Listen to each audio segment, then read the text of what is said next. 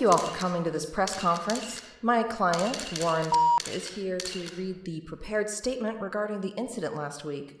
Warren, when you're ready. Thank you. Listeners, audience, concerned citizens, I am here to formally apologize for the events that occurred on the release of our 69th episode. There is no excuse for what occurred. I know that I had been cautioned by both my partner, Kay, and our lawyer that we couldn't release the episode in that state, that we needed to burn the episode and send it to the void.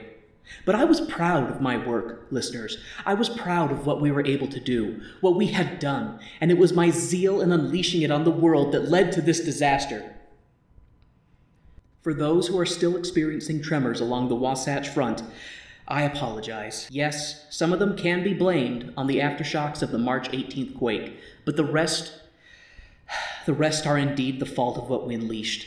The laughter was too much, and it summoned something we were not prepared for. For those who sustained lung injuries from gasps of horror at both my jokes and the creature that terrorized the Salt Lake Valley, I apologize. For those who lost loved ones to the one that shall not be named, we will try our hardest to not forget them, as long as the unnamed one decides to leave their memories undevoured. Actually, you know what? No, it wasn't our fault. We had no idea that was living underneath Kennecott Copper Mine, or whatever the hell they want to call it now. We didn't know that much Richard humor would summon it. We are blameless in this. Yes, the jokes may have been indecent, and maybe I should have listened when Kay and Alex said that it was too much, but this was an episode I was proud of, damn it. Aren't we Americans? Isn't this America? Isn't this the land of the free, the home of the brave? Isn't it— Warren, for the love of God, stay on script. Sorry. So, per the request of the concerned citizens of the state of Utah, I am prepared to begin my sentence to 3 consecutive Webber weeks with the possibility of parole for good behavior. Whatever Webber has in store for me, I am willing to take it. I am not a hero. I am just doing what is right.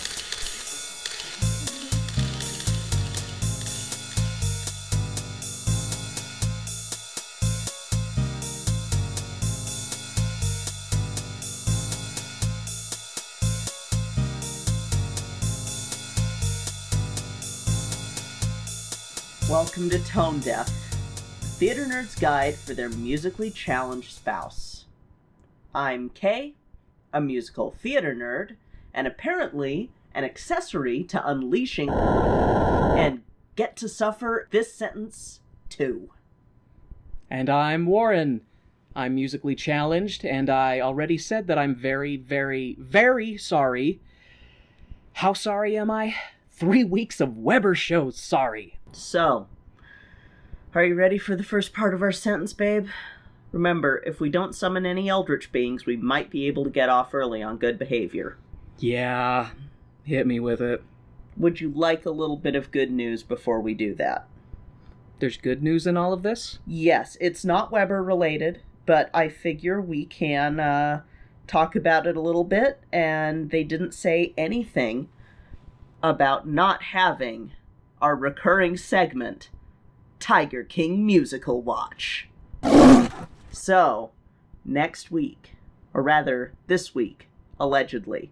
Next week from when we're recording, this week when it gets released, there will be a new song. Really? Yes. Andrew Lippa tweeted a couple of things. He said, Tiger Cubs, you've never seen what you were about to see, never felt what you were about to feel. It all begins next week. It will forever change you. I'm excited. I am too. Do we know more about it, or is he just that teaser? It's just that teaser. Like he said, Tiger Cubs, I kid you not, I can hardly contain my cat enthusiasm. Next week is the week. Interesting. I wonder what's going to happen. I don't know. Because we've already had Saf's song, and we've had... which they re-recorded with a trans actor as well. Oh. So, awesome. And so, yeah, they have Saf's song. They have Carol Baskin's song. So I'm wondering who's next, because we've got, you know, Doc Antle. We've got Joe Exotic. I wonder if they have their Joe cast yet. I don't know. I'm excited. Because if it is about, you know, if it is about the Tiger King, we need to have the song from the man himself. Yeah. So I'm excited. I'm so excited for this. 2021 can't come soon enough. Also because maybe this will be over. This craziness. I want to have hope, but I don't know if I can have hope until these three Webber shows are over. Okay. Then I might be able to have hope, but until then, hope has died within me. Well, I guess we should rip off the Band-Aid then. So, because we're both being punished... We're gonna see what might be one of the worst Webber shows I have ever encountered. I have hated researching this one. I couldn't even finish listening to it, Warren.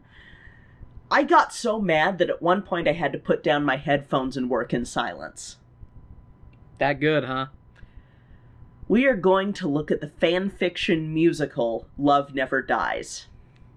Webber even admits this one is not his best, so buckle the fuck up. Yeah.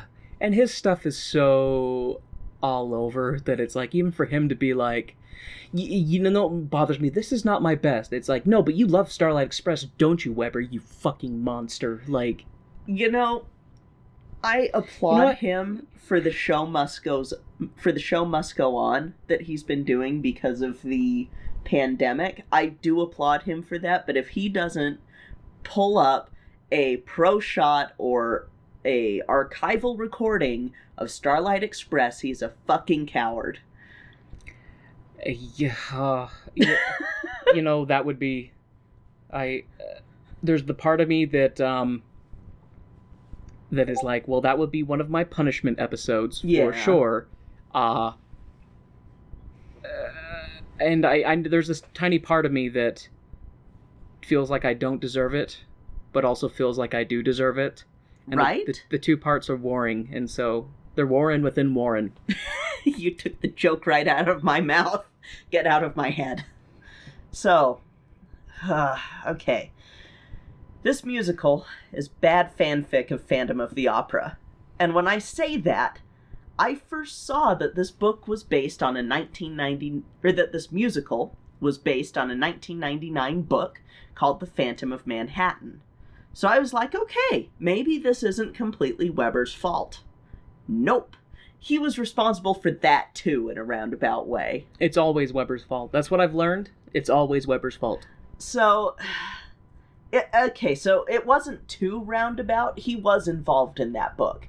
He and Frederick Forsyth collaborated on the book, deciding that Phantom had run away to America at the end of the first musical. Because, you know, you leave something ambiguous, like his mask being left behind on an empty chair, and it's like, oh, okay, we can do a sequel.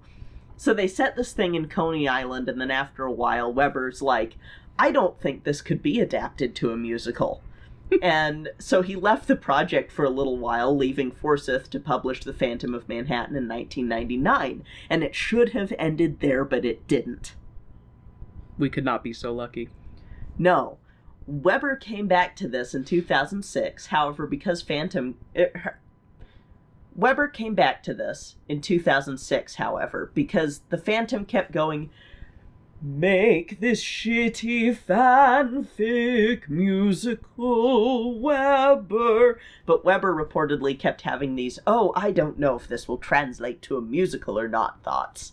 Don't you mean, oh, I don't know if this will translate to a musical or not? Continue, Kay. Oh, God. So, in 2007, he collaborated with Ben Elton, who had previously worked with him on The Beautiful Game. Elton is partially to blame for this as well, because he went, well, let's focus on Christine and Phantom and Raoul and shit, instead of the characters that had been created for the novella, removing those characters completely. Christine, Raul? No, wait. The characters that had been created for the novella. Ah, oh, okay. So it just goes back to fucking... I'm so mad. So he was supposed to go, you know, the idea was that he fled Paris and went to Manhattan, and rather than having new characters in Manhattan, they just have Christine and Raoul and those guys in Manhattan again. And it's so stupid. It's so stupid, Warren. How unlucky would you have to be to survive the initial encounter with the Phantom, then be like, oh, let's go on holiday in America, and then fucking run into him again there? Like, oh, it gets worse. I'm not going to tell you what happens. In fact, this review, I am trying not to, or not review, but this background, I am trying not to spoil anything for you so that you can have the fuck you Webber moment that I had. It's one of the few joys that I'm going to have in these next few weeks is the plethora of fuck you Webber moments that I'm sure to have. Okay, so... honestly, having not read Phantom of Manhattan because I was not a Phantom kid, I'm not sure if those characters would have helped or made things worse, because some of my least favorite things about the musical are still present in the book. Neat. Yeah. So, Ben Elton could have stopped this. He was even quoted as saying, after being asked to join, that it sounded like a terrible idea. Yeah, like, anyway, someone else, a hero in this, tried to stop it. Otto, Andrew Lloyd Webber's Turkish fan kitten, got into the keyboard's computer and deleted the entire score. I'm not kidding. That should have been a sign. That's... Webber ended up having to reconstruct the entire score. You tried, Otto. Now Otto is the real MVP of the story. Otto is the real MVP of this story. Now, musically, Webber does try to kind of stick with a tone with this, because there's like the regular operatic stuff, but then he tries to go more contemporary for the time period it's set in. It takes place 10 years out of Phantom, or after Phantom, so it's around the turn of the century. And like, I like Savoy opera and I like burlesque music, but it just feels so weird in this. So, in 2008, there was a tentative name for the sequel, and I'm so glad it's not named what it was almost named, because then I would have flipped a fucking table. Are you ready for this? For what it would have been. Okay. Phantom, Once Upon a Time. Phantom, Once Upon a Time? I would have fucking lost my shit. What kind of title is that? Right? Like, no. Like, no. Okay. Does the Phantom get sucked inside of a fairy tale storybook? Like, well, it would have been the same story, but with that title. No, but I mean, like, that title makes me think that he, like, got sucked into the storybook, and he's going, there are little pigs in a house that's made of bricks, and a wolf outside their door is hungry. It would have been a crossover of Phantom of the Opera and Into the Woods, and we would have determined who truly was the best composer. I still think Sondheim's way better than Webber. But we would have had our proof. Like, right there. Undisputable proof. Is Sondheim English? No. He is American. He's American. Mm-hmm. I was going to say, I think Sondheim's older than Webber, right? Yeah. Dang it. So if I asked for the two of them to duke it out to the death, Webber might win, because Sondheim is like in his 90s. And I mean, like, they have a friendship, but that's unfortunate. The fans don't, so. So I would have lost my fucking shit at that, like, more so than you heard me do when I was attempting to listen to this show at work. I was very scared hearing you just be like, fuck you, Webber. Yeah, I've never been so glad that we work from home right now. Mm-hmm. So, Webber debuted the first act of this show at the Sidmonton Festival in 2008, which is kind of a private festival he does every year.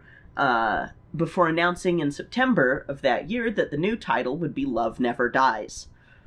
Christine Bodges and Ramin Karimloo from The Phantom of the Opera that we saw were to reprise their roles when it opened in London, which it did eventually at the Adelphi Theatre.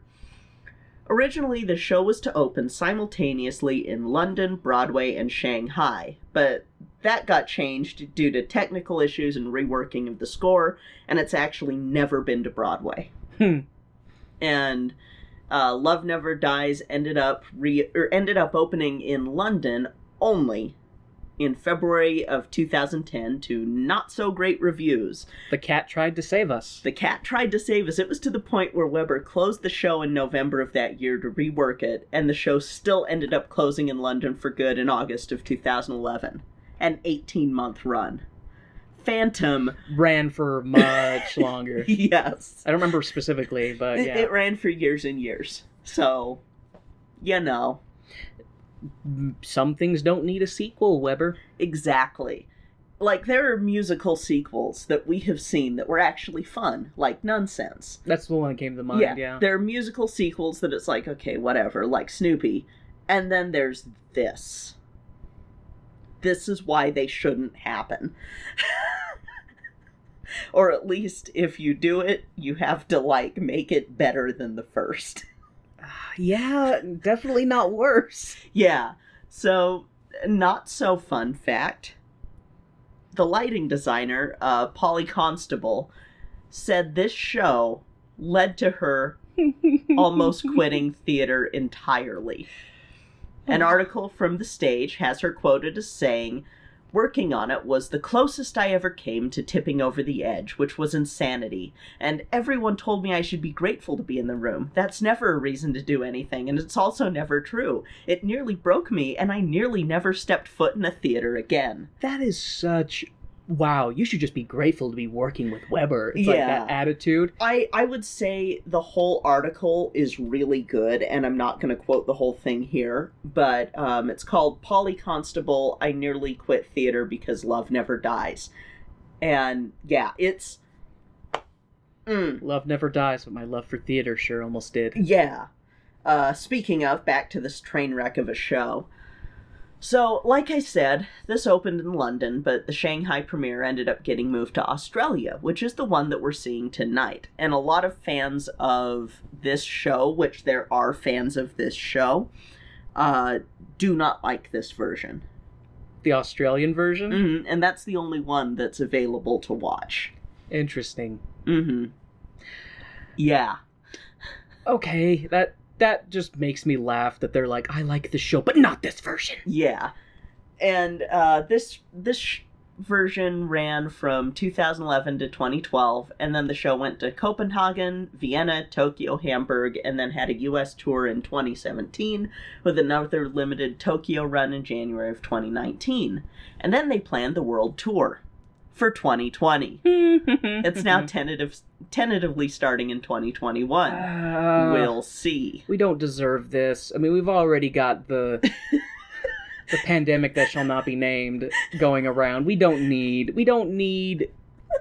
Webber shoving his musical dick into everyone's face around the world. We don't need that. I will say that world tours generally aren't going to be truly world tour.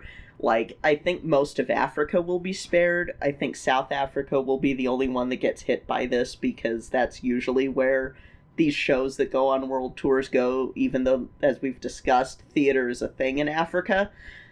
As much as white folks tend to not, present company excluded, tend to not be... tend to be like, oh, no, it's not a thing in Africa, but... Yeah, no, the rest of the world's going to be cursed by this, but most of Africa will be spared. Yeah, you know... It'll be like 2012. God, that movie, too. Okay. So, like I said, review-wise, I'm not going to say much because I don't want to spoil the amazing plot twists in this musical that totally didn't make me throw down my headphones in anger. But I will say that there was a Facebook protest group called Love Should Die with the mission statement, We feel strongly that Andrew Lloyd Webber's latest musical is a completely misguided venture that is a detriment to the story of the original Phantom of the Opera novel and musical of the same name. Virtually everything about this show strikes us as illogical, irrational, offensive, and frankly stupid. I mean, that's kind of how I feel with a lot of the decisions that Webber makes in his shows. Starlight Express! Starlight Express! So, Webber calls this show not a sequel because it doesn't repeat music from the previous show, but it's a sequel, Webber. It's the same characters, it goes off of the same story, it happens after the same story, and it's just shitty because you have to forget things that happened in the previous one for it to make a lick of sense. You know, I'm going to be... I hate to say I'm going to be very curious to see the puzzle pieces start piecing together in my mind as I watch it, because I do remember Phantom. Yeah. Because that was, like, one of the only Webber shows that even though I made fun of some of the silly stuff in it, I did like Phantom. Definitely not my favorite show, but considering that my bar for Webber is low enough to trip over, he didn't have to go very high for me to be like, hey, I like that. Yeah. So I want you, as we watch this, to write down where you think the plot is going. Like, at a point, I want you to sit there and think to yourself, when did I predict this thing that happens? I was hoping you would end your sentence at, I want you while we watch this. I think this would kill my libido. This will kill my libido for the day, which is why we're going to be day drinking after this, so that it comes back. So that I can purge this show from my memory. I was day drinking while writing the script. We've done enough. Well, I guess afternoon drinking, but still. We've done enough of these shows that I do have a little bit of a stockpile of knowing when you're like, oh, this is not going to be very good. Like, you tend to be very good at being like, now, I don't particularly like this, but it is, you know, there are people who do, or I like this, but there are some parts. The fact that you're just like, no, like, fuck this show. This is indeed a fitting punishment for both of us. For you unleashing what you did, and for me not stopping you. Really, this is all your fault. Yeah, this is a lesson for me. You have, you're your husband's keeper. So if you cannot keep me from unleashing demonic evil on the planet, whose fault is it? It's mine. Really, it's definitely mine. So what this will be a lesson for is that I will be in charge of episode 420 in 9 years. Oh, that's like oh, I mean, okay, fair. It'll probably just be a rewatch of Cats, but in Colorado. There you go. Maybe with Mama K. There you go. So, are you ready? No, but the court won't let me not, and here's the thing, if we don't summon anything, we might get time taken off of our sentence. We have 3 Webber shows. If we it's probably too much to hope that if we do good on this one, they'll let us avoid the other 2. Yes, but maybe they will. So, are you ready, babe? No. But I don't have a choice. Me either, babe. So, hold my hand. We've got this. We've got this. I'm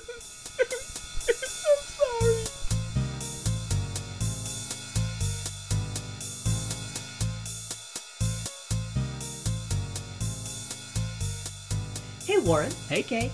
Do you know what time it is? Is it time to thank our favorite people in the whole world? Heck yeah!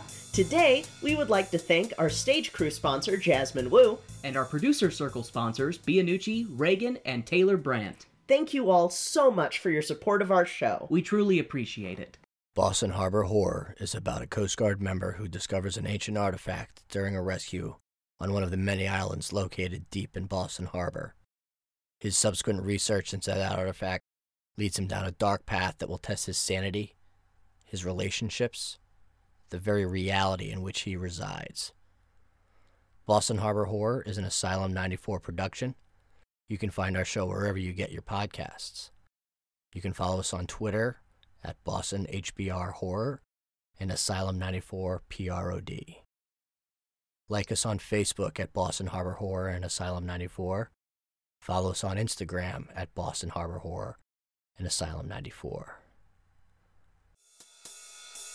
And now, the lights are going down and the music's starting back up, so let's head back to the second act of our show.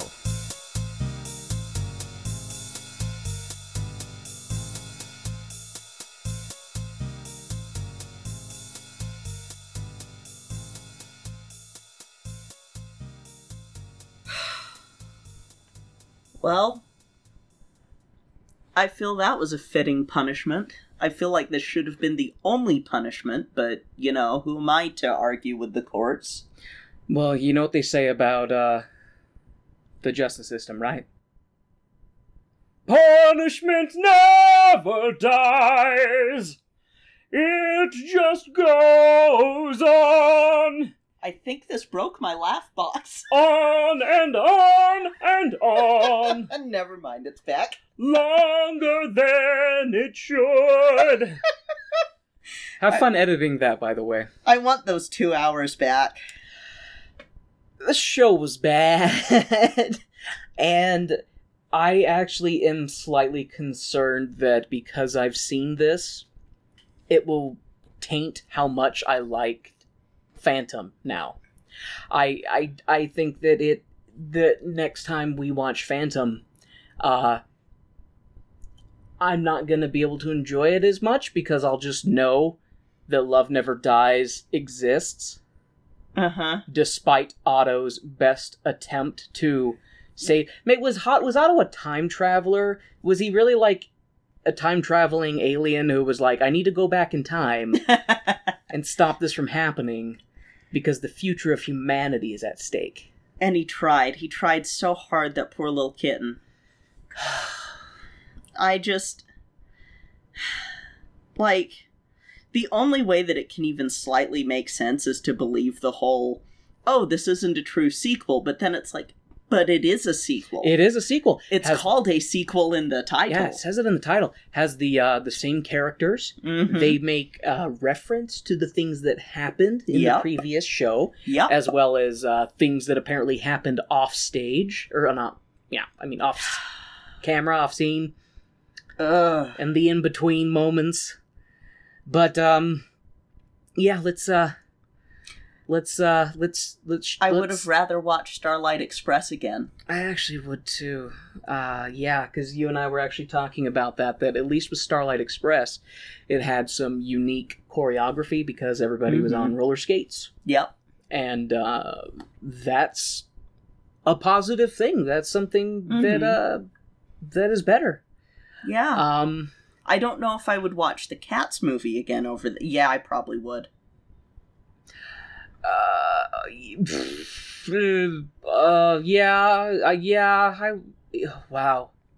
I would rather watch Cats again. The film version, right? The film version. Yeah, not the play. Wow, I never thought that we would come across a show that I would dislike more than Cat. Wow, Webber, you've outdone yourself. Good job, Webber. God. Nowhere to go but up from here, Webber. He's subterranean at this point for me. Like, he's gonna hit the core at some point and just bing, bounce right off of it. Okay, right off the top, you wanted me to take some...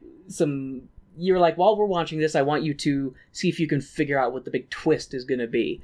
And so before the show started, when we were getting ready, I just jotted down some possible soap opera-esque plot devices that might have happened. How close were you, babe? I was completely off. I was completely off.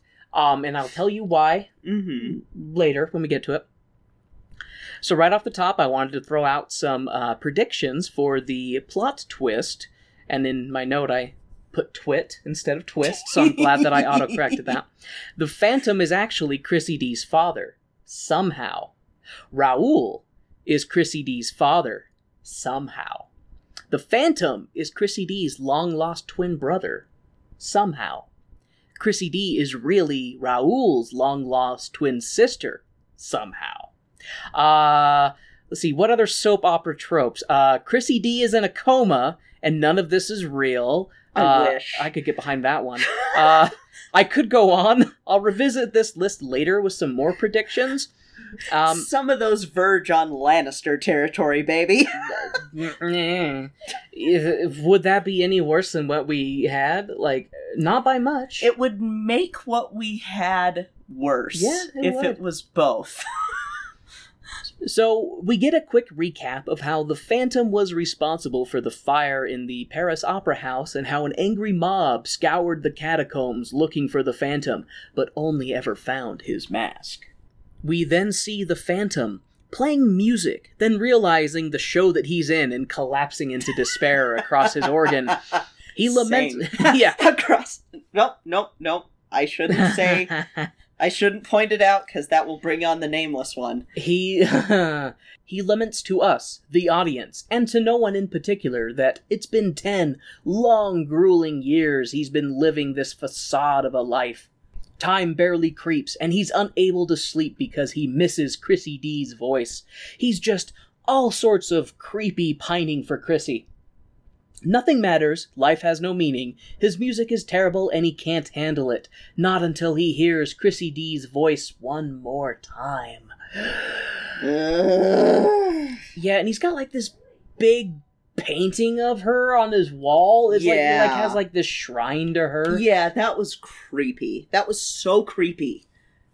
You know, I really preferred the... question mark at the end of the original Phantom where it's like, is he dead? Is he alive? All they found with his mask. Just leaving it there. Mm-hmm. Well, and I guess the book is more explicit of, no, he's dead. Okay. I just assumed he died. Yeah, he died. He sits on the chair and just kind of... Anyway, let's get... Okay. My brain is like, let's think about something not as shitty as this. Literally anything.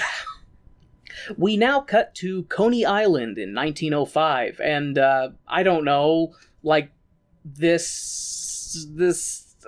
don't like this at all, Kay. I don't like these creepy, pale-faced clowns. I didn't like it either, babe. I feel like these are some rejects from the Joker's clown posse in some horrible alternate universe Batman where the Joker is a, carnival ringmaster or some shit. I can use it to rationalize this. My what the fuck brain is just trying to come up with alternate scenarios that would make what I am seeing less terrifying. Yeah, and there's nothing. Oh my god, what is that? There's these big clown head puppets. I do not like this, Kay. I do not like this at all. Those things were very, no bueno. No, they were very no bueno. They were bad. They were bad, bad, bad. This place is apparently called Phantasma. Because he has no imagination. He could have called it Phantomland and it would have had the same... weight to it. Step right up, kids, to Phantomland. Watch the old man pine. Hey, kids, step right up to Phantomland. Throw an egg at the Phantom. See if you can jog memories of a better day when he had Chrissy D and her. Never mind. I need to be. We can't bring the nameless one back with. I know. Yeah. Okay. So Chrissy D's dancing friend from the first show is now here too, Meg. She apparently works at the carnival or something.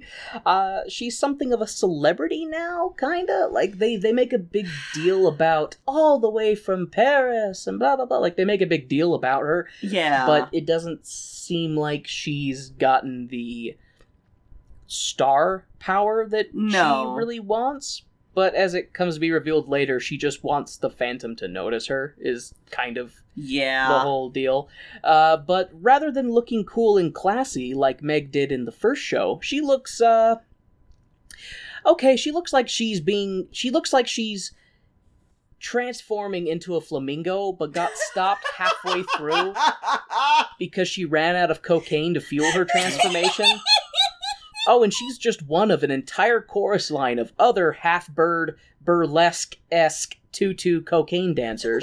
I'm not quite sure what to describe them because they're all feathery and in these tutus. Yeah, they're burlesque dancers. I mean, I was sitting there watching it. You aren't going to get this yet, but she reminded me of Evelyn Nesbit from Ragtime, and I'm just sort of sitting here like, Webber, why? Like, why did you and Forsyth take these characters so far out of character?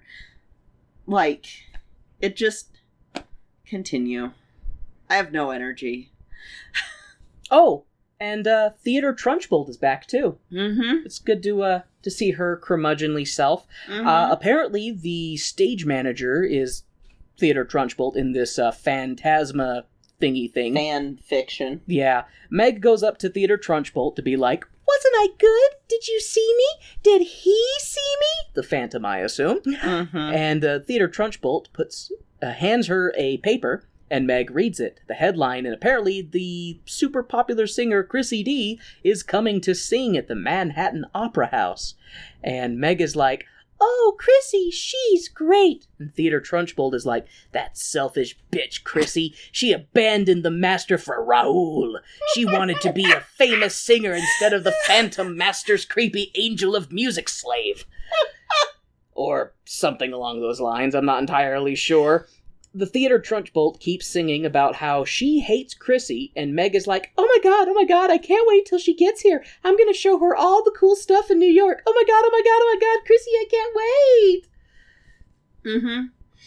That doesn't last long. Yeah, no it doesn't, and it was funny, because we had Shay with us watching it, and it was like, you know, this would have been better if it had been that it was a thing with Christine and Meg.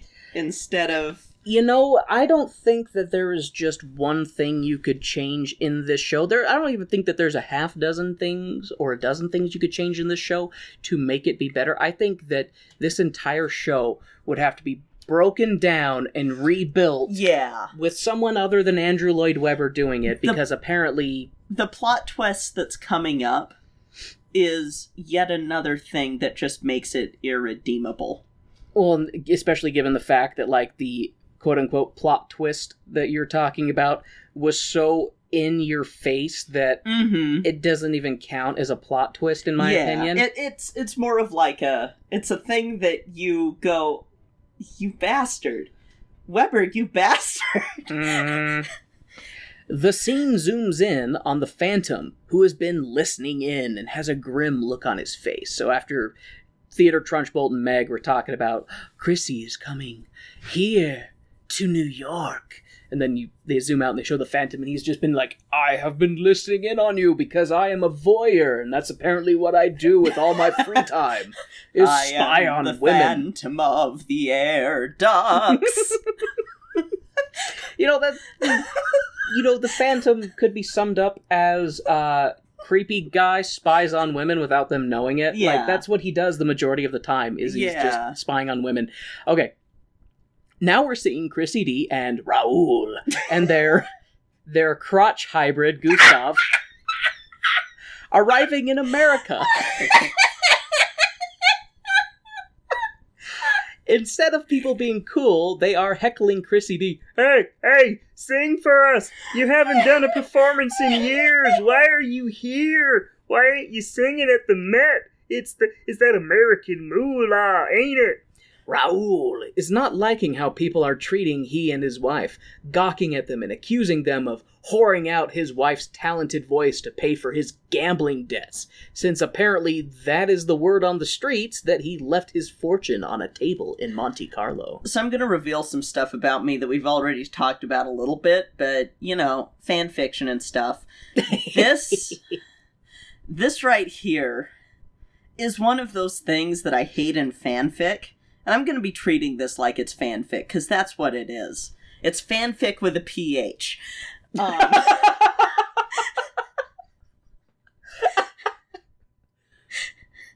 I hate. It's phantom fic. Well, because they call phantom fans fans. Oh, P-H-A-N. Yeah, and phantom fandom is P-H-A-N-D-O-M. Okay, so, yeah. Because puns. Yeah, because puns. So this is fanfic.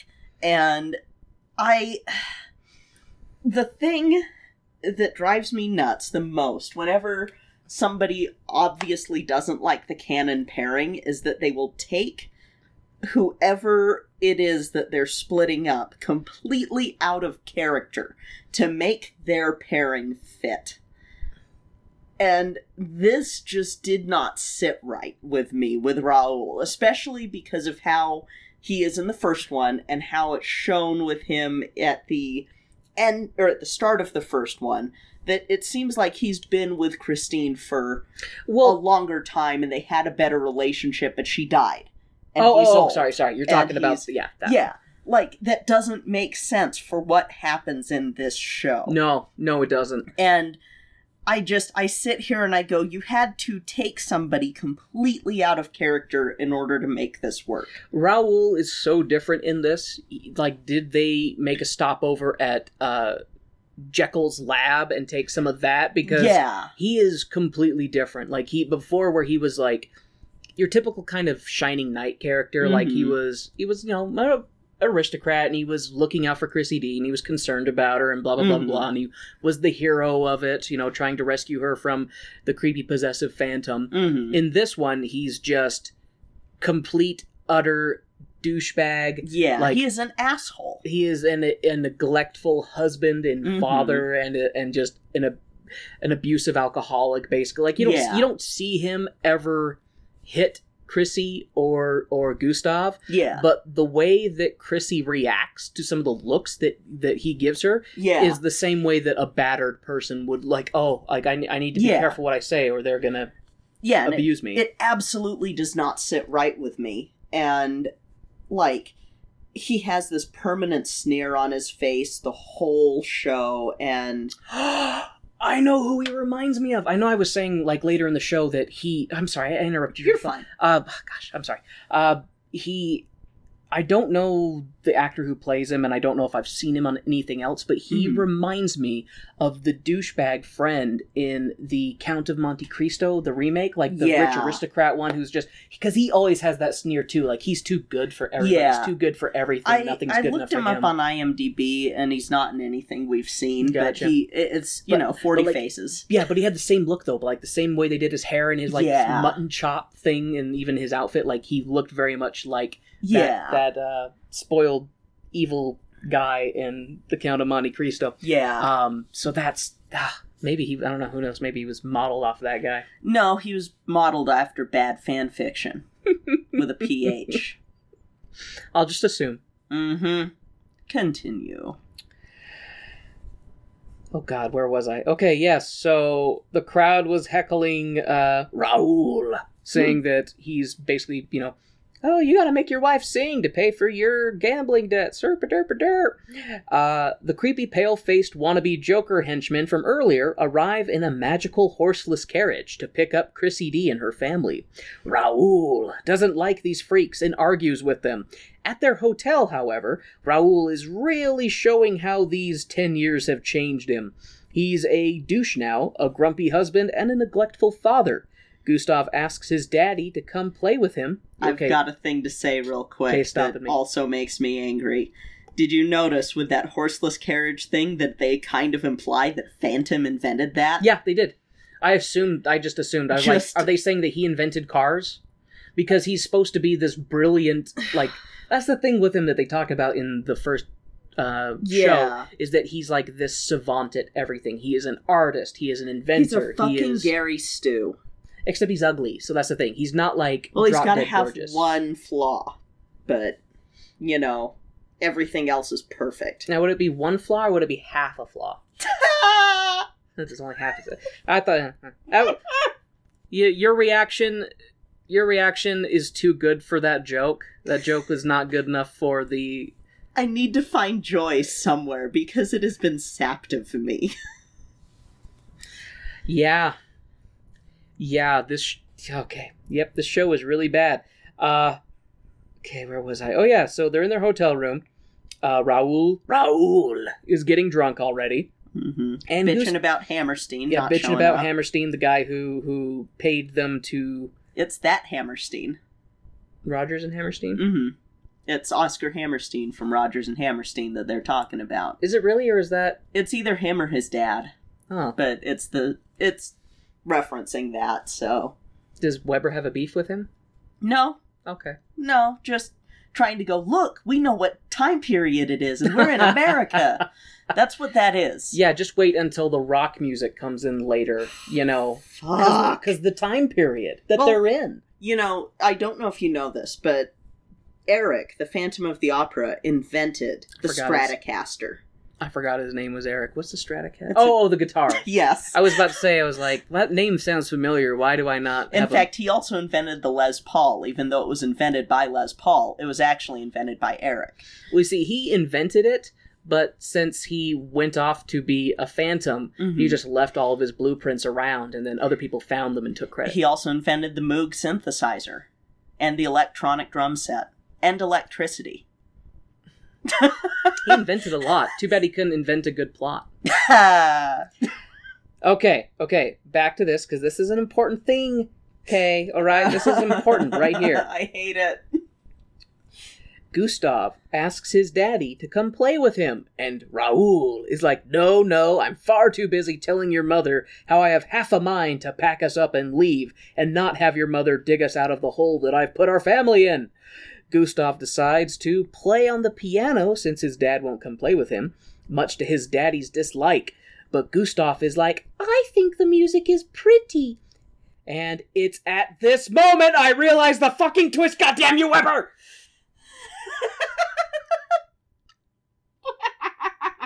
My new prediction is that Chrissy D took the Phantom's D to make little Gustav...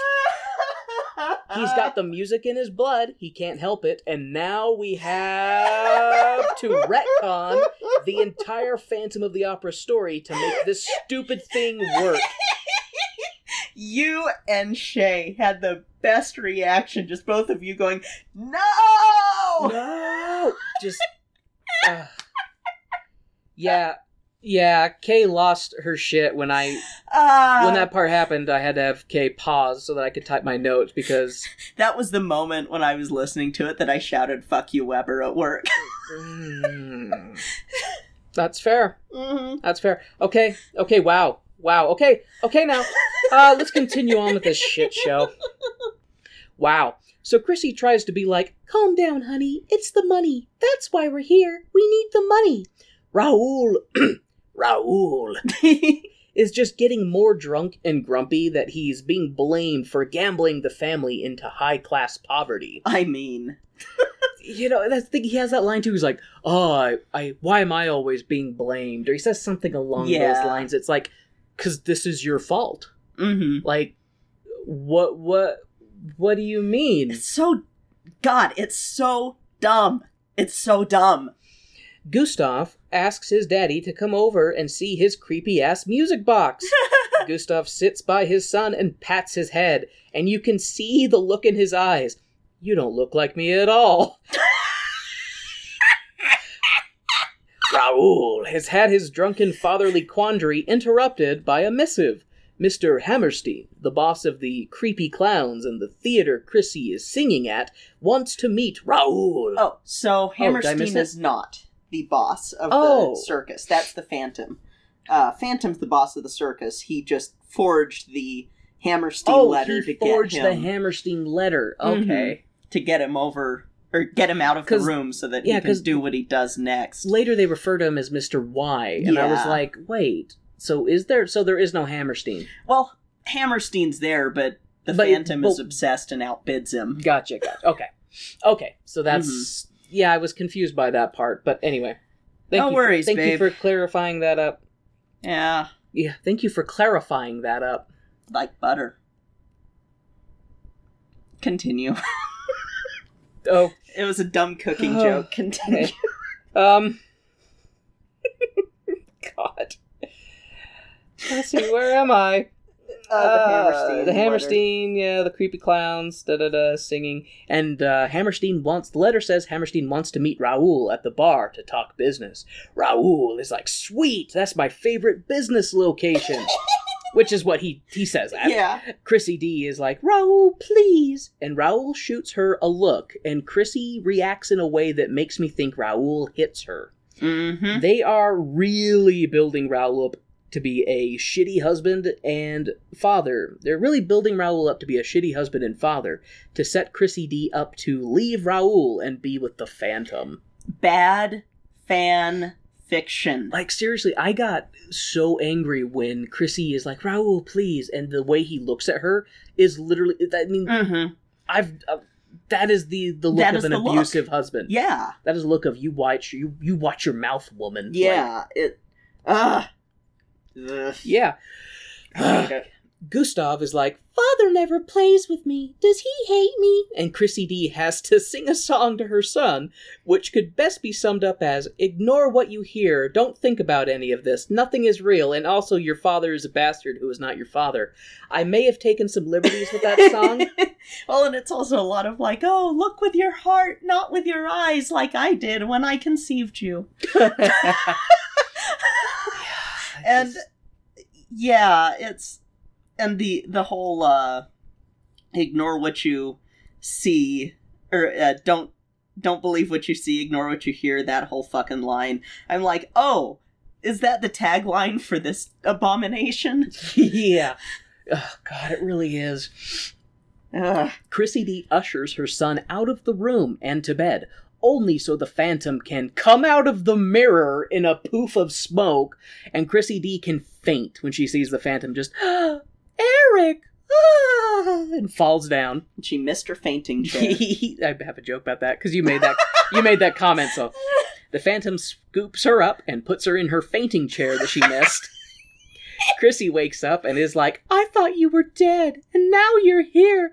We had one night years ago, and then you faked your death, so I had to settle for Raoul, because you, my true love, had died, even though I was obviously repulsed by you in the first show and wanted to be with Raoul. But for the sake of this spaghetti plot, I have to act like I have always been in love with you. And the thing that annoys me, one of the many things, I should say, that annoys me about this, because I could go on and on and on and on, is, like, you have to suspend so much disbelief for this.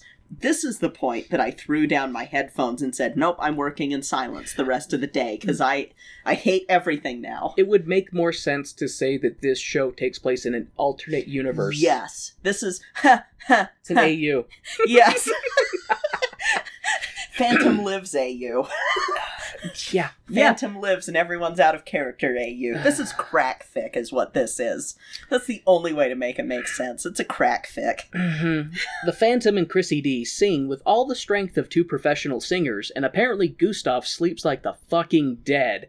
And he falls asleep as soon as his head hits the pillow, which is the only reason he's not coming out of the room to be like, Mom, the fuck is going on out here? Do you have plot amnesia? Excuse me, Mom, but what the fuck? But no, this song keeps going beneath a moonless sky. Talking about when they banged. Yeah, the whole song is just them talking about when they banged. And how it felt, and what they were doing, and how they touched each other. And It's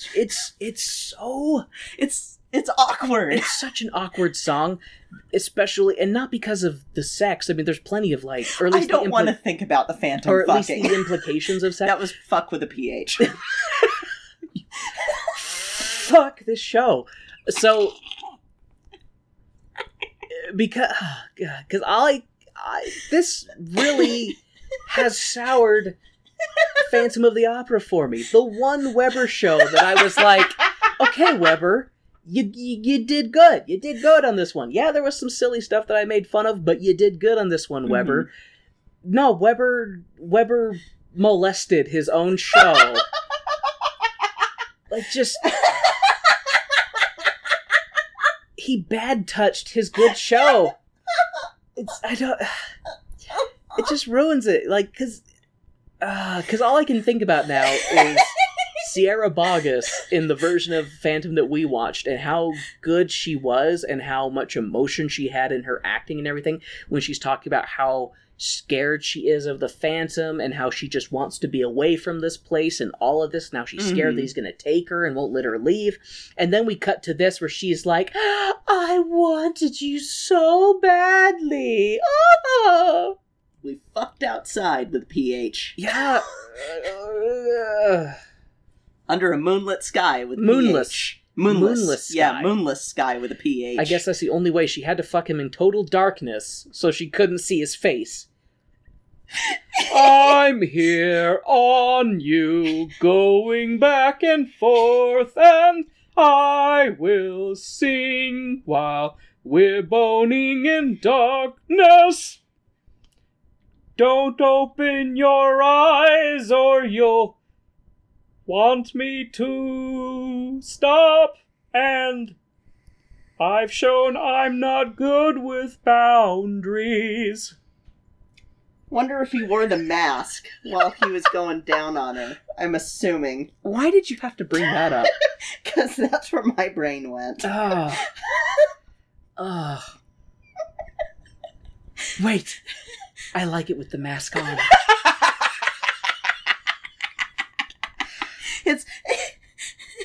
So Webber made me think about the Phantom fucking. So now I have to make everyone else think about it. So I guess it's like what the 1905 version of Brown Bag in it. Like... Okay.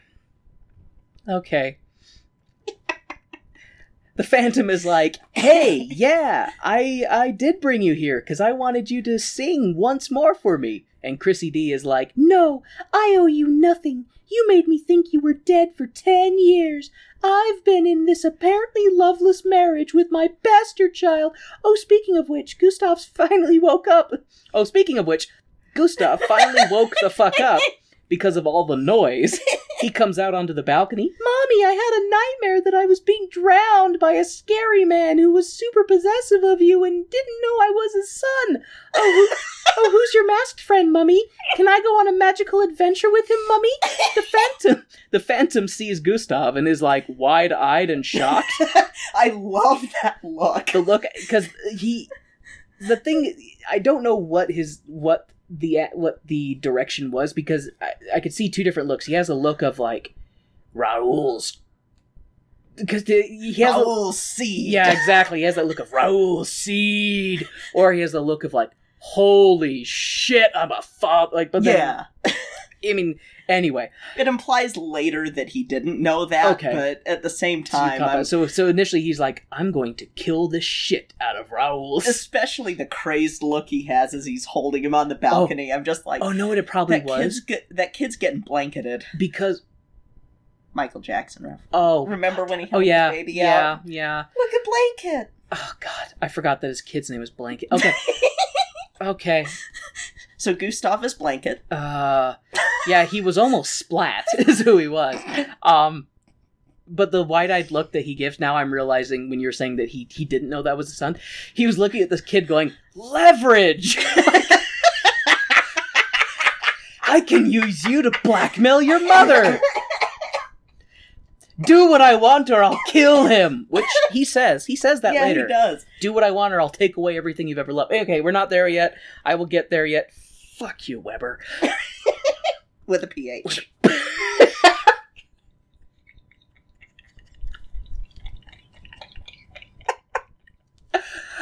Oh, God. We have to find joy somewhere. Okay.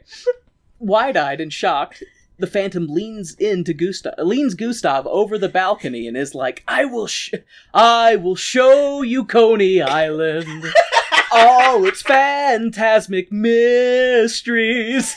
Come with me, Gustav, I didn't write the rest of the lyrics here.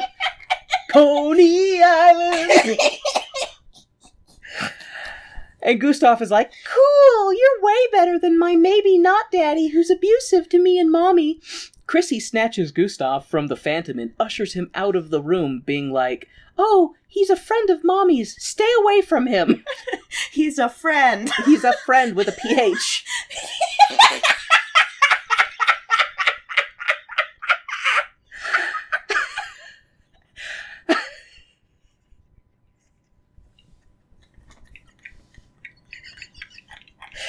He's a friend with PH benefits.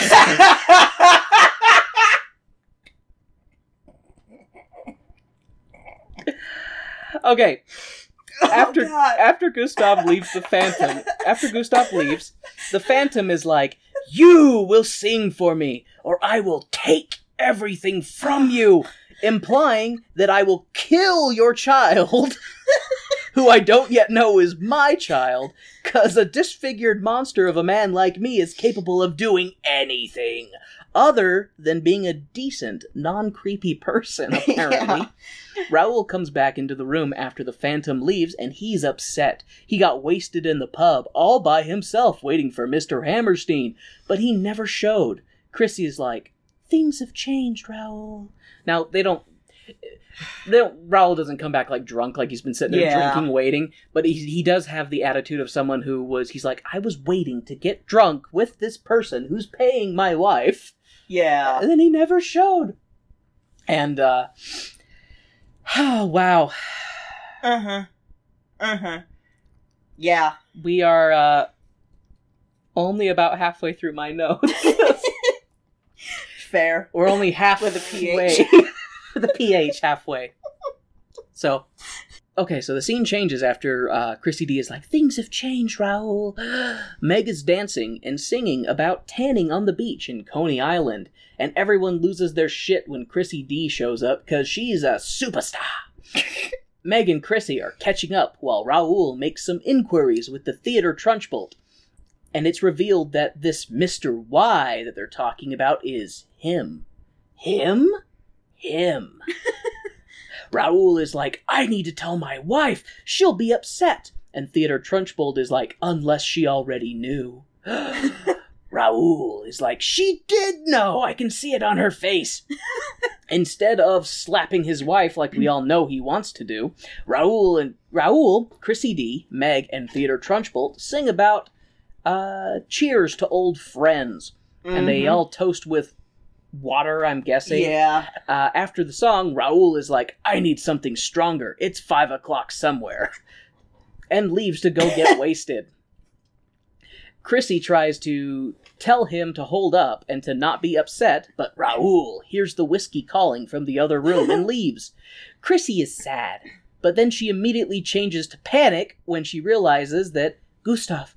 Has anyone seen Gustav? Gustav is missing. But meanwhile, Gustav is palling around with his new buddies, the creepy clown Joker rejects, who take him to their master, the Phantom, who is like, "Come, young man, nothing creepy about a grown man in a mask taking a young boy to his secret underground smoke-filled room."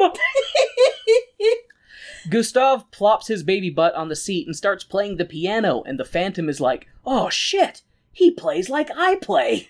And then he takes Gustav on a tour of his freak show. You know, that scene, I imagined, because I'm still thinking about the stuff we've been watching on Curiosity Stream, I imagine that bit where they're talking about, "But where did this come out? Well, let's look at the DNA." Oh, like the music gene kind of thing? Yes. Like how talents can be passed down? Yeah, they're just like, "Fuck you." Yeah. No, right. Okay, yeah, so the Phantom is taking Gustav on a tour of his freak show, all while singing, "Can you see the beauty underneath?" I don't remember how that song goes. "Can you see the beauty underneath?" Oh, and guitar music, because Webber. Gustav is like, Yes, I see through to the beauty underneath." And the Phantom is like, "Do you see my beauty?" And he pulls off his mask, which makes Gustav shit his pants, scream like a girl, and flee.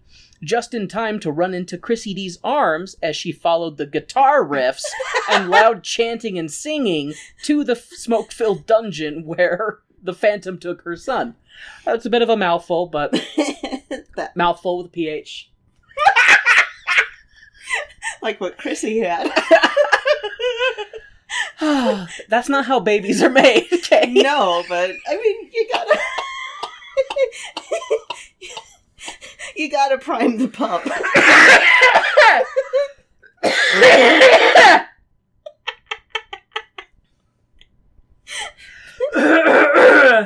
You can't tell me she didn't prime the pump. Sorry, I have a phantom in my throat. So did she. Hey! Oh, shit. Lean off the Richard humor. We're on parole. We're not on parole. We're trying to earn parole. Yeah. Sorry. God damn it. Okay. You did kind of walk into that one, though. Bend you over into it. Okay, so Chrissy and Meg found their way, following the sick guitar riffs, into the Phantom's smoke-filled freak show dungeon thing. Chrissy has Gustav go with Meg so that she can have a moment to talk to Mr. Freak Show, who is like, "A son! I have a son!" Chrissy D is like, "I'll sing for you one last time, cuz. Just cuz." And Chrissy leaves. Maybe this is an ABO fanfic, and Phantom's an Alpha, and Christine's an Omega, and... Continue. I hate the fact that I know what Alpha, Beta, Omega fanfics are because you've talked about them. Just know that I still love you, even despite that. Okay. I love you, too. Okay, my throat hurts from that coughing fit I had. Yeah, so Chrissy's like, "I'll sing for you, just one last time, just cause you asked me to, and you threatened to kill my son if I don't." Yeah. Like, so it's like, you just kind of got her. And he does that whole, like, everything that I have, I'll give to him, because he's my... I'm getting to that. Oh. Because she leaves after that. Oh, that's right. Because then she leaves. Then the Phantom goes over to the mirror and is like, "Out of my darkness came this light. Out of my ugliness came this beauty." And he is happy that his son didn't inherit the cheese grater face. The Phantom continues to sing about how everything that is his will be his son's. And then he runs off stage. Theodore Trunchbull was lurking in the shadows and is like, "That motherfucker! We've served him for so long, and he's going to leave us all... and he's going to leave all his stuff to that little bastard." And as we can see, she's hatching a plan to do something very Trunchbolt-like to the endangerment of a child. She's more Mama Rosie, you know. We'll cover the show Gypsy later, but she's very much like, "My baby needs to be a star. Y'all be swell. Y'all be great." Oh, that's where that comes from. Okay, yeah. I've heard spoofs for that. Okay, anyway. Gone, have the whole world on a plate. It's a big-ass fucking plate. So... with a PH. God damn it. Sorry, I apologize. My throat is a little, raspy? Uh-huh. I'm trying really hard not to do any more Richard humor, babe. I really am. I know. You've been programmed being married to me, and yeah. I am 90% Richard humor. That's just all of my being. Mm-hmm. I'm just a bunch of Richard jokes in a trench coat. That's the scene goes dark. Mental image. The scene goes dark, and it transitions to Raoul, who has been drinking all fucking night. He asks the bartender for one more, to which the bartender is like, "Ah, buddy, haven't you had enough? It's practically morning." This pissed me off, that we suddenly have an American accent. And these French people have been speaking in British accents. Oh, this thing we've talked about is like, everybody always speaks in a British accent. It's like, drives me crazy. It's like, I remember, like, no one else. Like, side tangent, I remember watching Spartacus, Blood and Sand, and Spartacus, Gods of the Arena.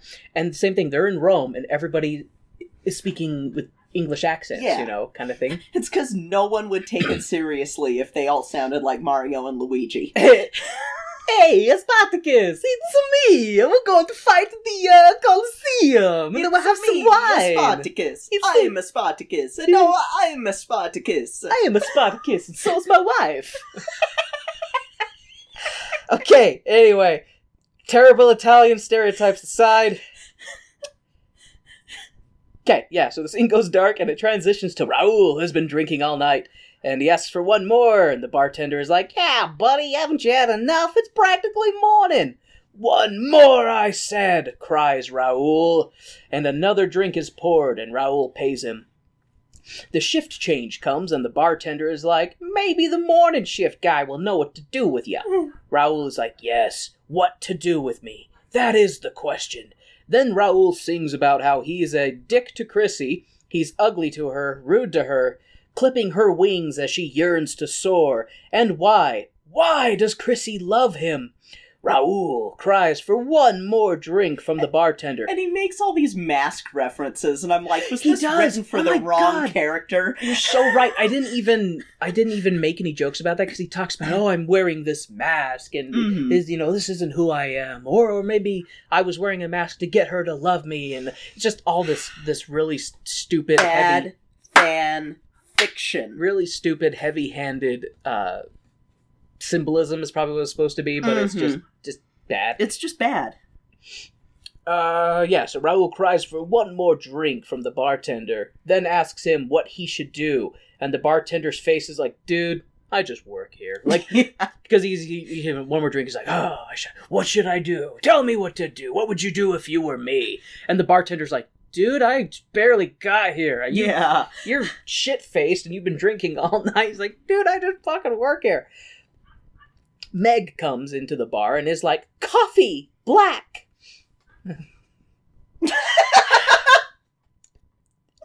And she sees Raoul, super stinking drunk. Meg starts singing about her woes and is like, shit's going to hit the fan if Chrissy sings tonight. You need to stop her.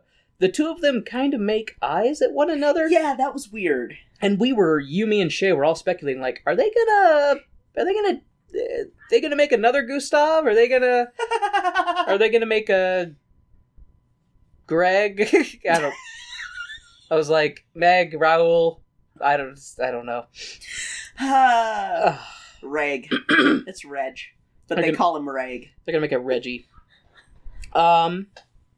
Yeah, they're making eyes at one another, and Meg pleads to Raoul to not let Chrissy sing. Otherwise, the Phantom will get into her soul again. And once he gets into ABO. Her soul, there is nothing she won't do for him. It's ABO, I'm telling you. Raoul yells at Meg as she leaves the bar, and he's like, I'm not scared of the Phantom. He's just another freak. I'll kick his ass. I'll kick my own ass. I ain't scared.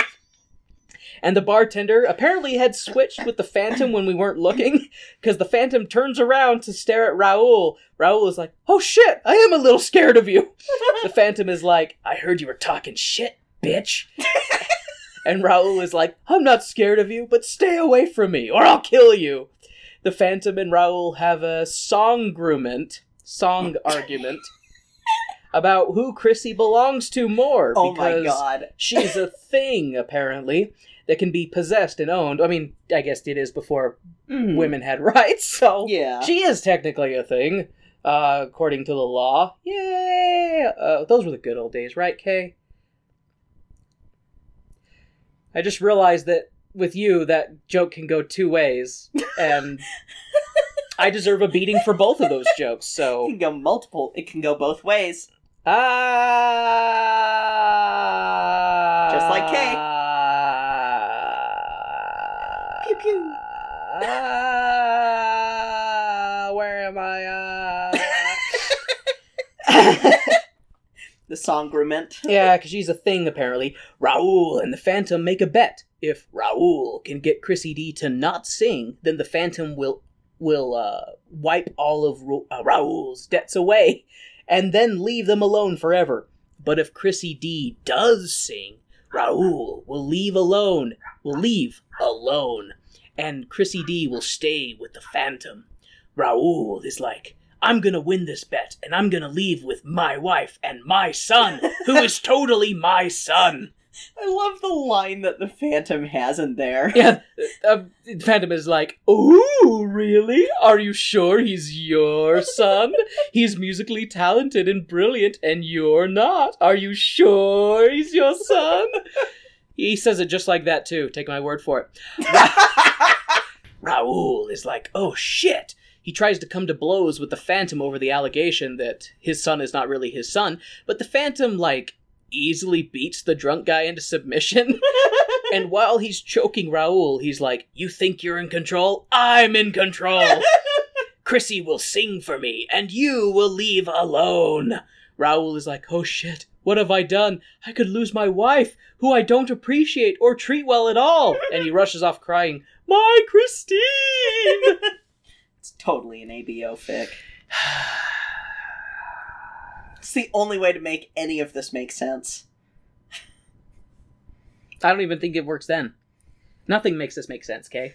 Just you know, she's under his power because he's a strong alpha, and she can't be. She gets swayed by his alpha pheromones.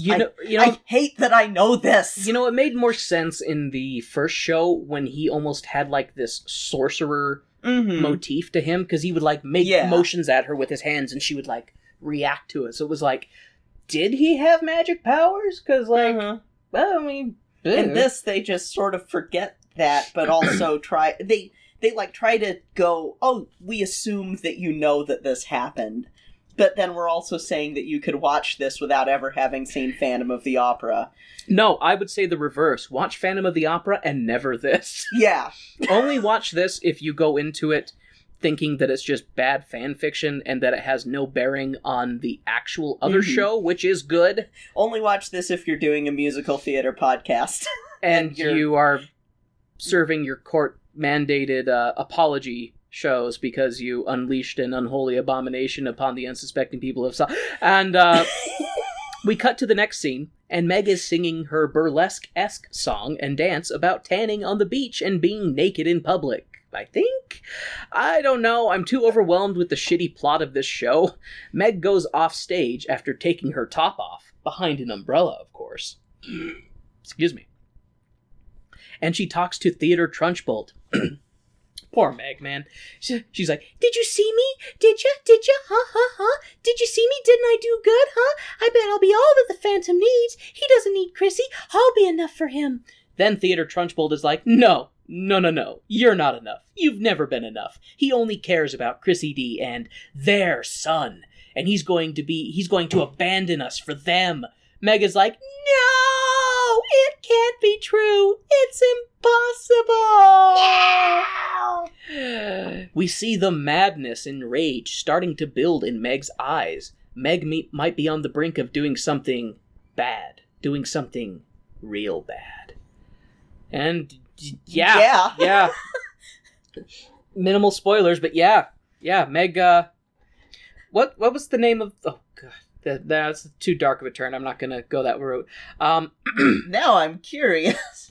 Cut to Chrissy D's dressing room, where Gustav is telling his mom how beautiful she is, and Chrissy is like, "You definitely got my looks and not your father's." Raoul comes in and is like, "Hey, maybe my kid, but probably not. Get out! I need to talk to your mom." Raoul boots Gustav out of the room, then is like, "Chrissy, I know I've been a shitty husband, but I can be better. Let's leave. Let's go tonight. Don't sing. I want to tell you I made a bet, but I want to tell you that I made a bad bet because I have a gambling problem, but I can't because communication would resolve too much of the paper-thin plot conflict that would communication would resolve too much of this paper-thin plot conflict and would make too much sense. Instead, I'll just yell at you not to sing." I hate when I can't read the stuff that I write. That's okay, babe. Raoul leaves, and the Phantom comes out of his voyeur holes where he's been spying on Chrissy D in her dressing room. Voyeur hole. And the guy is so freaking creepy. He's got all these spy holes where he's just spying on women all the time, especially Chrissy D. He wants... No. Kay. No. The Phantom tells Chrissy, "You know Raoul's love is not enough for you. You need music. You need me. You need my music. Stay. Sing. Sing for me, my angel of music." Except he doesn't say quite that. No. The Phantom leaves, and Chrissy is left to ponder what to do. Will she stay or will she go? Gustav, who was kicked out of his mother's dressing room and told to go wait backstage, is just wandering around, doing his impression of a child ghost. Because he's just sitting there like, ooh, ooh, ooh. That's just what he's doing. Do you have a thought you want to add, or just, okay, you just want to laugh. Cool. I'm down with that. Doing his impression of a child ghost and watching the stage crew get shit ready for the performance. Raoul and the Phantom are in different areas of the backstage area, but they're doing their "will she sing, will she not? Who knows? We'll have to wait" back and forth bit. And as the Phantom is leaving to go get a good seat, and Theodore Trunchbull is like, "I hope Chrissy D is I hope your Chrissy, I hope Chrissy on your D is worth it." Because you've ruined Meg and I. Oh, and after you ruined Chrissy. Yeah. Oh, and yeah, Meg has Gustav and totally doesn't have murder in her eyes for the bastard of the Phantom. Meg, don't kill the boy, Meg, don't do it. Don't do it, Meg. Anyways. We're gonna go have some fun. Yeah. With a PH.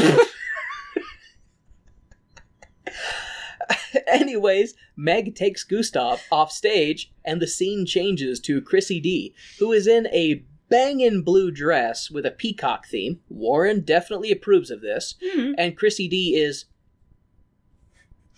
pausing for dramatic effect, debating on if she should or should not sing. Oh, there she goes. You lose, Raoul. Chrissy drops the title in this song, "Love Never Dies." I know that's not how it goes, but and I don't give a fuck. Yeah, I was just about to say, because I don't give a fuck with a PH. It's not a bad song, or maybe it's just that Chrissy sang a meh song pretty well. Like, it's... Yeah, it's... What's so funny is Shay has only watched a few shows with us. Mm-hmm. And I asked her if she wanted to be a guest on this, and she was like, no. She's like, I'm going to go try and pretend I didn't watch this. This show is another example of people who are very talented having shit material to work with. And that's just what this is, because it's like, every actor did a great job. All the singers are great singers. They just have shitty music to sing to. And, like, I'm not sure... Because Webber is composing it, but he also is responsible for the story. Like, partially responsible for the story. I know he's not responsible completely for the lyrics. That would be Ben Slater, who... You're on my shit list now, too, for this one. But I don't know how much blame solely rests on Webber for this. You know how much blame rests solely on Webber? When you pull up the box art for it, it says Andrew Lloyd Webber at the very top. Fair. That's how much blame he gets, the very top blame, because that's his name up there. And it's like, the thing with that too is it's like, oh, he didn't write the lyrics. He still fucking read them over before giving the rubber stamp of, yep, that's good. Yeah. Let's have our professional theater singers sing this. It's just he had collaboration, he had people helping him, but he had final say in everything, I'm sure, because it's his name on it, it's his property, and you know, the buck stops with him. Yeah, and Eric took him over and was like, "Write me my fan fiction musical." God, seriously, that reminds me of the first show where the Phantom does that, where basically he's like, "I've written an opera. Perform my fan fiction or I'll kill you." Yes. That's a legit thing that happens in that. Okay. So Chrissy is singing the love. That's what he did with this damn opera, or with this damn aria too. Chrissy is singing the "Love Never Dies" song, and Raoul sulks off to the side, realizing that he's lost the bet, and the Phantom, triumphant in winning his bet, listens to the rest of Chrissy D's performance. And like I said, to her credit, she sang beautifully. Like, she sang a terrible song really well, so... And I loved the peacock motif. I just wish it wasn't for this show. Oh, you know that, like, I really like blue, like and that. And I really like peacocks. Yeah. The design for that part, with, like, the big peacock spread, and the background and her blue dress and stuff, everything looked visually very, very pretty. Yeah. So, it's a point for me on that. Yeah. After which, Chrissy D is magically teleported back to her dressing room, where the Phantom is like, "You were great, and my music was great, and we are great together." And Chrissy D is like, "The song was beautiful, the music was beautiful, and I felt beautiful." The Phantom is like, "Now kiss me!" And we get a very unconvincing and stilted face-touching. No one needed that. Chrissy snaps out of it and notices a letter on her desk. She opens it. With a single red rose. Oh, I missed that part. Thank you. The single red rose, like he always used to throw. The motif is that, oh yeah, she says that when he comes in before her performance. Oh yeah, with Raoul. Yeah, with Raoul. "You look just like the boy who used to throw me a single red rose," kind of thing. So thank you for catching that, because I totally missed that.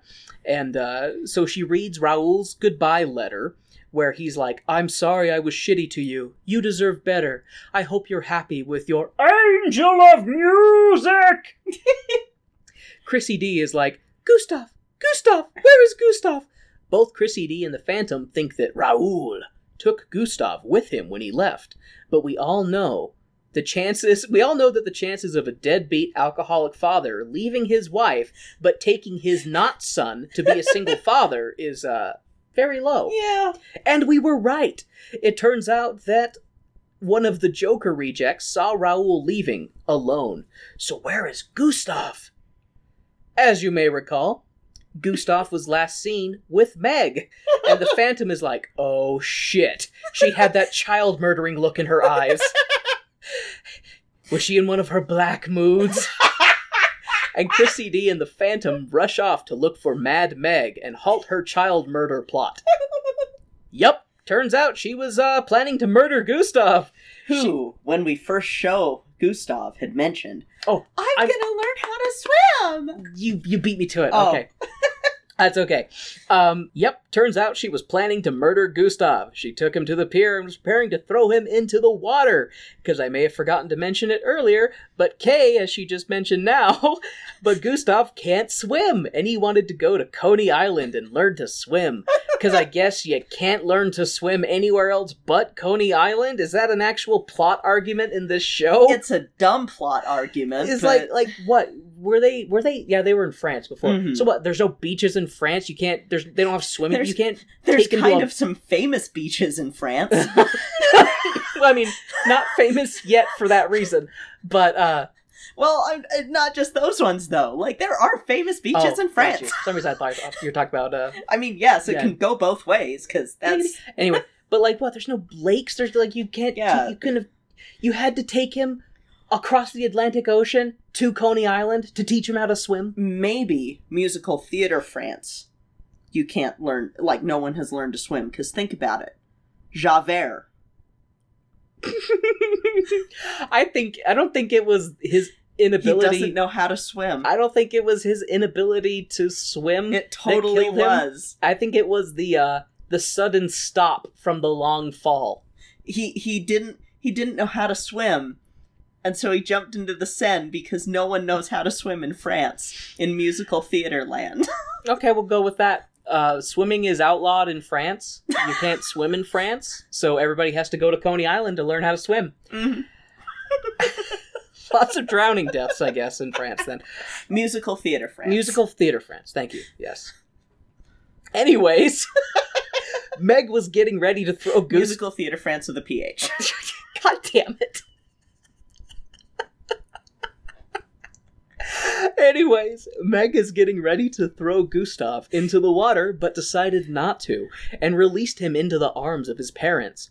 Meg then pulls a gun and points it at the Phantom, blaming him for not noticing her and driving her crazy with his lack of not noticing her. I have a quick question. If you really wanted to kill a kid, and you had the gun, that's going to be far less painful than making him drown to death. Yeah. Because as she's dragging him to the pier, she's talking about sink into the darkness and go to sleep. And Gustav is like, oh, this is bad. I want to leave. He's like trying to pull himself away. And she's like, oh, it'll be okay. It'll be over soon. And it's just like, I need a different adult. She's saying to Phantom, too, just notice me, fan pie, notice me. She really is. She is all about the notice me, notice me, notice me. Or I guess musical theater related. Notice me, Phantom, while I kill your son. Notice me, Phantom. That's Susical. As I tan in the sun. It's okay. I mean, we know that he likes to spy on women, so okay, anyway. Meg then turns the gun on herself, but stops before she pulls the trigger. The Phantom sings to her, saying that he's sorry he didn't notice her, and stuff. But then... stuff with a PH. But he was so preoccupied with giving his D to Chrissy again. Meg is like, it's always about Chrissy and your D! And she then goes to shoot the Phantom... but misses and hits Chrissy D right in the U for uterus. The Phantom yells at Theodore Trunchbull to go get help, and Gustav is like, Father! Father! We need to get Father! But before he can run off, Chrissy D grabs his hand and is like, I never told you the truth about your father. The Phantom is your father. Gustav pulls a Luke Skywalker...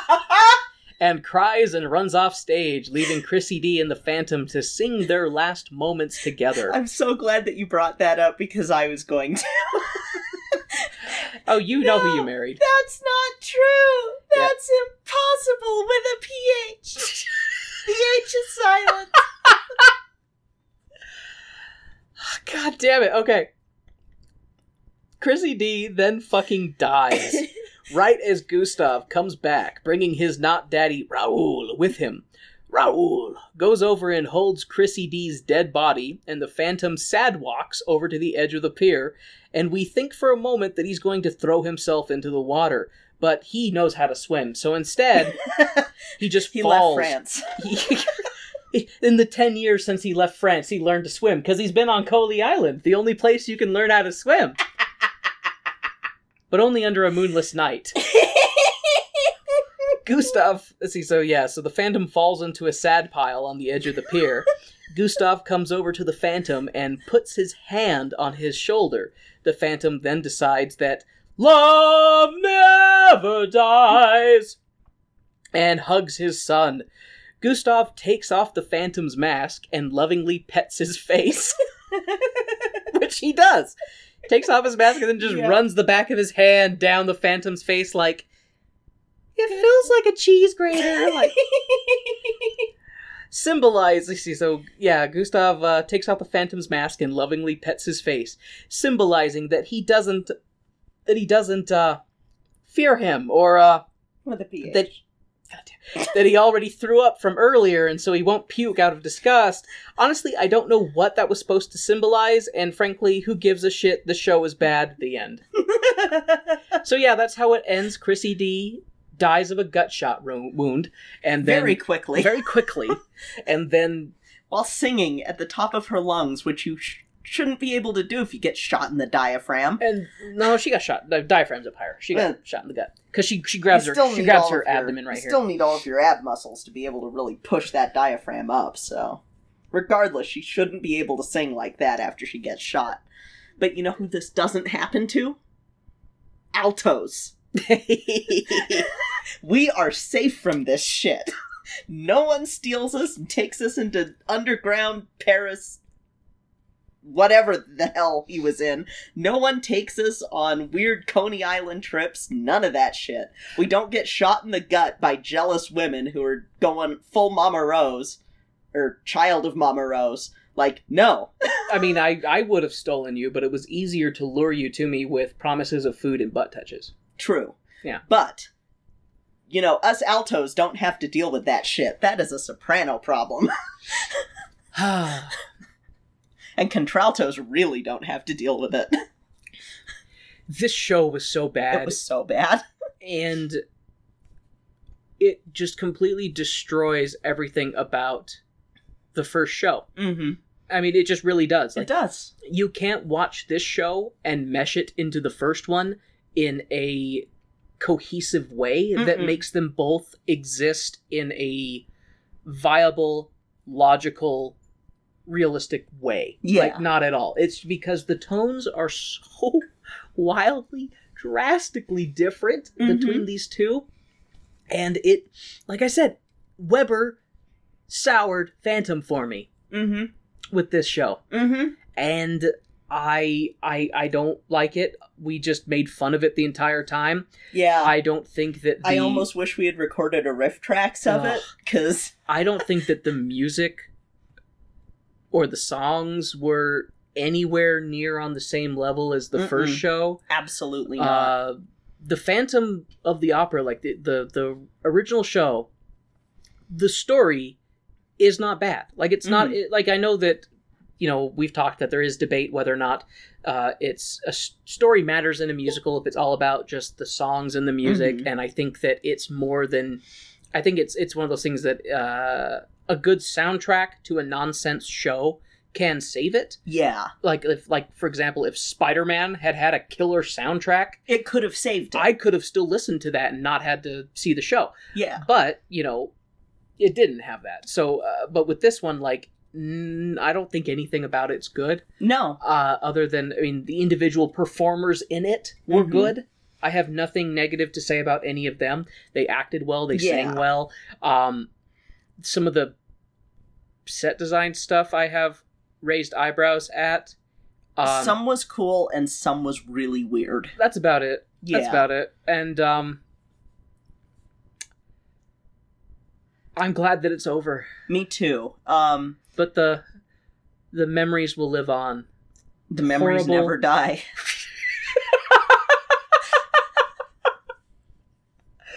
Oh, God. Oh. Like, the thing that this just brings to my mind is it's my own argument with theater that, or with musical theater, that yes, you know, the music is important, but if your music isn't stellar, your story better be fucking amazing to make up for the music not being stellar, and vice versa. If your story's amazing but your music sucks, you know, you do have to have, like, if your story sucks and your music sucks, then it's just gonna suck. If your story is good and your music is good, it'll be good. If your story is terrible and your music is forgettable, then it's gonna be this. And especially, I think that sung-throughs have a lot more writing on that. Like, sung-through musicals have a lot more writing on the story, because if you're, like, yes, your singing can be great and all, but unless you're gonna do something like Cats, where it's like, oh, we have a nonsense story, but hey, at least the spectacle's cool, and the music is interesting, and the music is good, then it's like, okay, well, I can forgive the lack of a story. But when it's a story that's poorly conceived, then... Under a moonless night, then your music has to be on par with Phantom. Like, it has to be that good, otherwise it's gonna have an 18-month run and people are gonna hate Facebook groups about it. Like, I'm amazed that it got as far as it did. Like, I wonder if Otto tried. I really wonder if some of the big name people just kind of surround themselves with sycophants. Because I feel like you need to have honest people in your creative team that will be like, hey, like, this isn't good. Yeah. Like, this isn't good. Well, and there were moments where Webber says that he knew it wasn't going to be good, but he just had to. Why did you a compulsion? How about you put a pin in it, maybe go do something else, and then maybe come back and revisit it, or you take that pin, Webber, and you poke out your fucking eye. And this was the rewrite that we saw. We saw the rewrite. Yeah. Let that sink in. Mm-hmm. But we only can go up from here. Kind of. No, because we have other Webber shows. Well, I mean, Webber show-wise, too, because I feel like this is the rock bottom. Yes, because previously Starlight Express mm-hmm. was my rock bottom Webber show. Yeah. I'd watch Starlight Express again over this. I would like to watch a better version of Starlight Express. I would as well. Webber. All will be forgiven. No! Webber will never be forgiven. Some will be forgiven for this if you release a better copy of Starlight Express. We're all in quarantine. We have to do 2 more Webber weeks. Webber, you can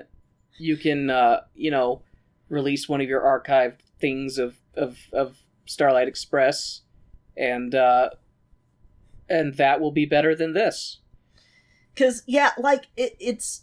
I think that's why I'm so mad, though, with this, is because Phantom is so good. Exactly. You have, like... okay, out of a 10 being, of course, like, perfect. I won't ever really give anything a 10 because I think it's... You should aspire for perfection. Perfection is never a thing mm-hmm. that you can actually obtain. You know, you could get close, but there's always mm-hmm. something. I would say that Phantom...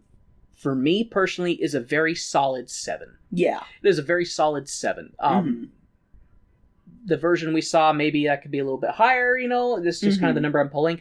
I feel like, you know, somewhere between 7 and 8, I think would be fair to say. Yeah. For Phantom. This...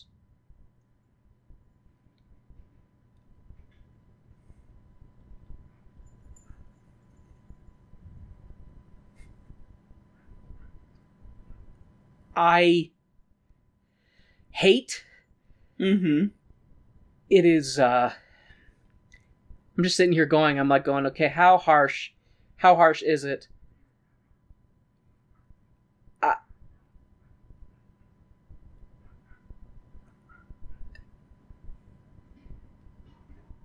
It's a solid 3.666. Very solid 3.666. Yeah. Those long pauses were for dramatic effect. I figured. Much like Chrissy D. Yeah, it's... And, like... Because I have Webber shows that I really like. I know it's bizarre, but I do like Cats. I do like Joseph. I like the original... I like the stage version of Cats. Yeah. Joseph has its... Joseph is silly. Joseph is very safe, and I feel like it's one mm-hmm. of those shows that you could introduce to a young child. It usually more or is, less, you know, except for like the prostitute scene, lap dancing. I mean, or this whatever. Joseph is one of the most popular shows for Webber in Utah. Yeah, but so that's how safe it is. Is that it's the most popular Webber show in Utah? Do parents just cover their children's eyes when the? Well, they don't watch that version, but like being performed in Utah, it is one of the most popular ones here. That makes sense. Like, theaters will do Joseph. The Hale used to do Joseph like every other year. So it's, you know, it's that popular. How many times have you been in Joseph? I've only been in it once. Oh, okay. And that was one of those formative moments for me. Oh, that's right, because you got cast as got cast as one of the brothers, as Judah, as the Calypso brother. And it was one of those moments where it was like, this kind of feels right. Well, but what was it, too, that the makeup and everything was so good on you were so convincing that you actually got girls who mm-hmm. were hitting on me. Yeah. And so it was... How old were you when you did it? 14. Mm-hmm. I was a kid. I was a baby. You know, baby K. But, yeah, like... And that what's funny about that, too, is that was when I was starting to try and figure out my sexuality, so that was fun. But, like, you know, you've got Joseph, you've got Cats, you've got Phantom when it's done well... Because the tour that I saw when I was a kid was terrible. But seeing the Royal Albert Hall one, I'm like, okay, that is excellent. Yeah, that's probably like the best version. It's so good. And then you get this. And what makes me mad is because I know what Webber's capable of. Yeah. And that's what makes me so mad. I'm not mad. I'm disappointed. Even though I knew going into it that it was going to be bad. You be disappointed, I'll be mad. Okay, because it was just one of those things where it was like, because I knew that people generally hate this musical, except for that there are some super fans with a PH out there that like it. And they can go super fuck themselves. I don't. With a PH. I don't. I feel like this is not. I feel like this is not deserving of praise because there's very little that I can praise about it. And it hurts me to do that because the way that I view theater, I want things to be good. Yeah, we want stuff to be good. Like, you don't want stuff to be bad. It's I mean, it's like, you know, any media. It's like with the Cats movie. I wanted that to be good. That's the thing with media is it's like we want to be entertained. I mean, there are some people who their whole thing is they just want to nitpick and tear things down. Yeah. You and I, we just want to be entertained. We just want to have a good time, like kind of thing. So it's one of those things when so much time, effort, and money goes into making something terrible, it pisses you off because you're just like, how do you spend that? How do you spend that much resources? This is the skyline of Webber shows. Oh God, this is the skyline of Webber shows. Wow. And then my brain went into the struggle. I was like, okay, Warren, would you rather watch Skyline again or would you rather watch this again?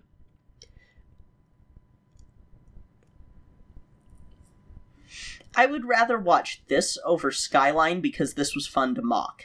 That's exactly where my train of thought was going. I was just debating. I was like thinking about it. I was like, no, but you're right, because this was more fun to mock. Yeah, it was fun to riff on. But that's and I think one of the reasons I think we may have already touched on it, but I think one of the reasons this one is also just so hard is because how much we like the other one. Mm-hmm. And if the first Phantom didn't exist and this was the only thing that existed, rather than a 3.666, it might be a very solid 5 point go fuck yourself with a PH. 5 with a PH, go fuck yourself with a PH. you know, everything's a PH. Everything's a PH.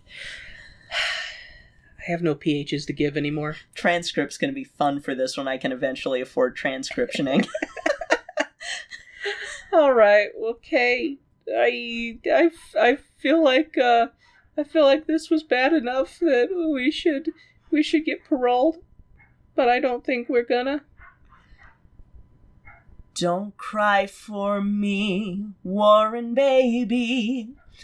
Our next show will be Evita.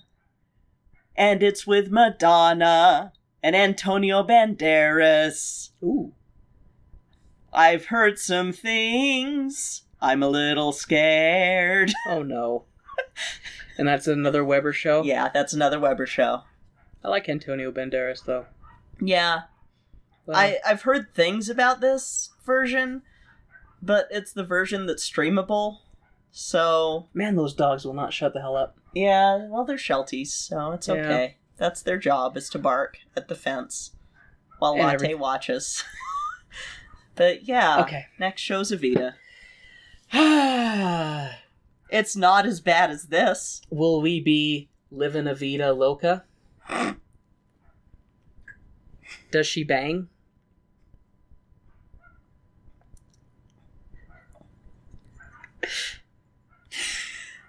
Oh, I want you to remember that joke for when we watch it, because it's nothing like that. You're going to be like, oh no. Oh God, what have I done? It's time for you to have a history lesson. So yeah, next up it'll be Evita.